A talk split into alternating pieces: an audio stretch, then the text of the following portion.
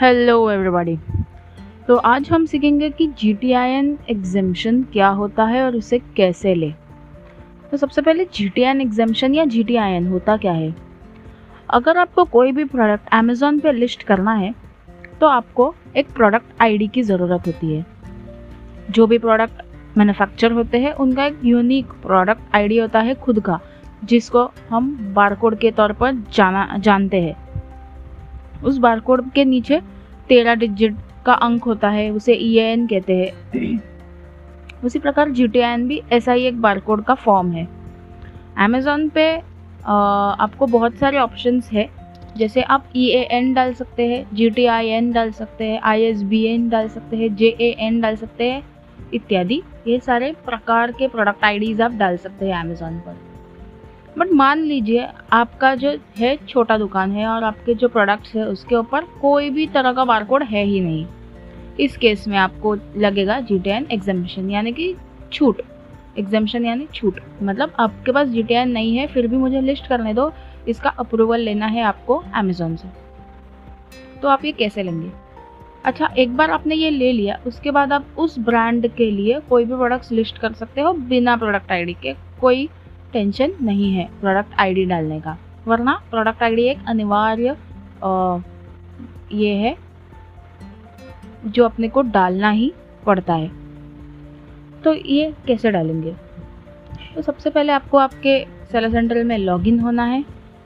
Seller central में login होके आप जब इन्वेंट्री पे, मैनेज इन्वेंट्री इन्वेंट्री पे जब आप आएँगे तो आपको एक ऑप्शन दिखेगा, ऐड अ प्रोडक्ट। तो आपको जाना है ऐड प्रोडक्ट में। ऐड प्रोडक्ट में आपको ढूंढना है what's G T I N G T I N क्या है? ये आपको ढूंढना है और वहाँ पे और जानिए यानी लर्न मोर के बटन पे आपको क्लिक करना है। जैसे आप उस पर क्लिक करते हैं तो यहाँ पे एक पेज खुलेगा जहाँ पे आपको बहुत सारी जानकारी दी गई है जी टी आई एन के बारे में।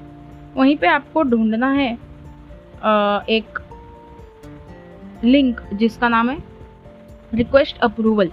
रिक्वेस्ट अप्रूवल नाम का एक लिंक है, हाइपर लिंक है।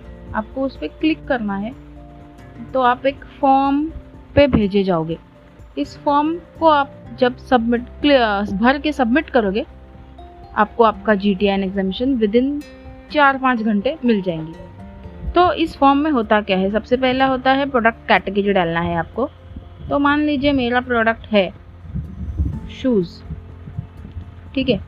उसके बाद मुझे डालना है मेरा ब्रांड मान लीजिए मेरा ब्रांड है of course humble thread humble thread ये मेरा ब्रांड है इसलिए मैं इसे यूज़ करती हूँ ये किसी और का नहीं है। आ, तो आपका कोई भी जो भी ब्रांड का नाम होगा वो आप यहाँ पे डाल सकते हैं हम्बल थ्रेड ठीक है? अगर समझ लीजिए मान लीजिए आपके बहुत सारे ब्रांड्स है एक से ज़्यादा ब्रांड्स है तो भी आप इसी फॉर्म में नीचे तीन ऑप्शंस तीन जगह फिल इन द ब्लैंक्स दिए हैं वहाँ पे आप तीनों वो डाल सकते हैं फिर आप बटन क्लिक कीजिए check for eligibility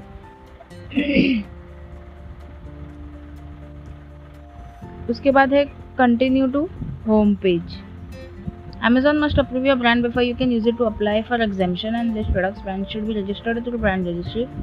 Not eligible for brand registry, then you can obtain exemption by contacting seller support and mentioning error code 5665 so so, ये यहाँ पे ब्रांड रजिस्ट्री आपकी एटलीस्ट होनी चाहिए ऐसा ये कह रहा है शूज़ के कैटेगरी में। क्लोथ्स के कैटेगरी में अगर हम ट्राई करेंगे तो ये ऐसा नहीं बोलेगा। एक मिनट तो एक हम ले लेते हैं क्लोथिंग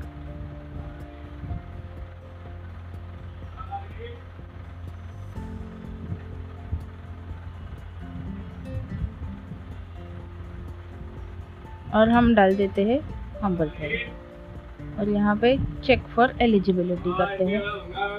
तभी सेम आ रहा है। तो आपको आपका ब्रांड रजिस्ट्री हो गया है। इसकी पुष्टि करनी होगी। अगर आपका ब्रांड रजिस्ट्री नहीं हुआ है तो आपको सेलर से, सेलर सपोर्ट को कांटेक्ट करके उनसे बात करके आपकी ये रजिस्ट्री कंप्लीट करवानी पड़ेगी। अगर आपकी ब्रांड रजिस्ट्री हो रखी है तो इस प्रोसेस से आपको जी टी एग्जामेशन तुरंत मिल जाएगा। Yes for that so that's it for today आप आई होप आपको समझ में आ गया है जी टी एन एग्जामेशन कैसे लेना है और जी टी एन एग्जामेशन क्या होता है। Keep listening to my podcast thank you bye